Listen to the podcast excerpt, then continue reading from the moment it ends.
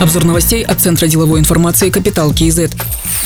Казахстан займет полтора миллиарда евро на покрытие дефицита бюджета из-за пандемии коронавируса. Об этом сказал министр финансов Ирулан Жамобаев. Первый кредит на 908 миллионов 596 тысяч евро предоставит Азиатский банк развития. Второе соглашение с Азиатским банком инфраструктурных инвестиций подписано на сумму 661 миллион 800 тысяч евро. Деньги направят на финансирование дефицита бюджета 2021 года, что позволит поддержать меры правительства по борьбе с последствиями пандемии и восстановлению экономики. Завод, где помимо прочих препаратов будут выпускать вакцину от коронавируса, начнет работать в первом квартале 2021 года в Жамбылской области. Строительно-монтажные работы завершатся в текущем году. Ежегодно планируется производить до 60 миллионов доз различных препаратов. Заместитель премьер-министра Яралы Тугжанов отметил, что вопросы строительства этого завода и разработки казахстанской вакцины против коронавируса находятся на особом контроле президента. Также решаются вопросы жилищного и материально-технического обеспечения, повышения заработной платы сотрудникам научно-исследовательского института проблем биологической безопасности. Завод строят при этом институте.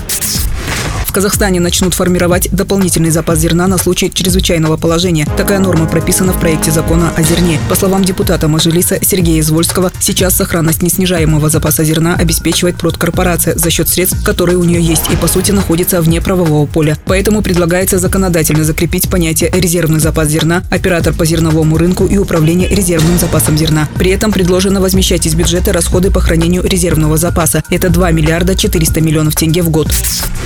За пять лет Казахстан увеличил объем экспорта овощей в страны Евразийского экономического союза в 9 раз, фруктов в 4,5 раза, молочных продуктов почти в 2 раза. При этом страна может существенно нарастить поставки, но есть проблемы со свободным передвижением казахстанских товаров. Об этом сказал вице-министр сельского хозяйства Нурбек Даирбеков. Существует свыше 20 препятствий в аграрном секторе. Большая часть приходится на фитосанитарный и ветеринарно-санитарные контроли, а также техническое регулирование. Нурбек Даирбеков заверил, что ведомство активизирует работу по их устранению. Также планируется заключать долгосрочные долгосрочные контракты с торговыми сетями стран Евразийского экономического союза и развитие системы оптово-распределительных центров.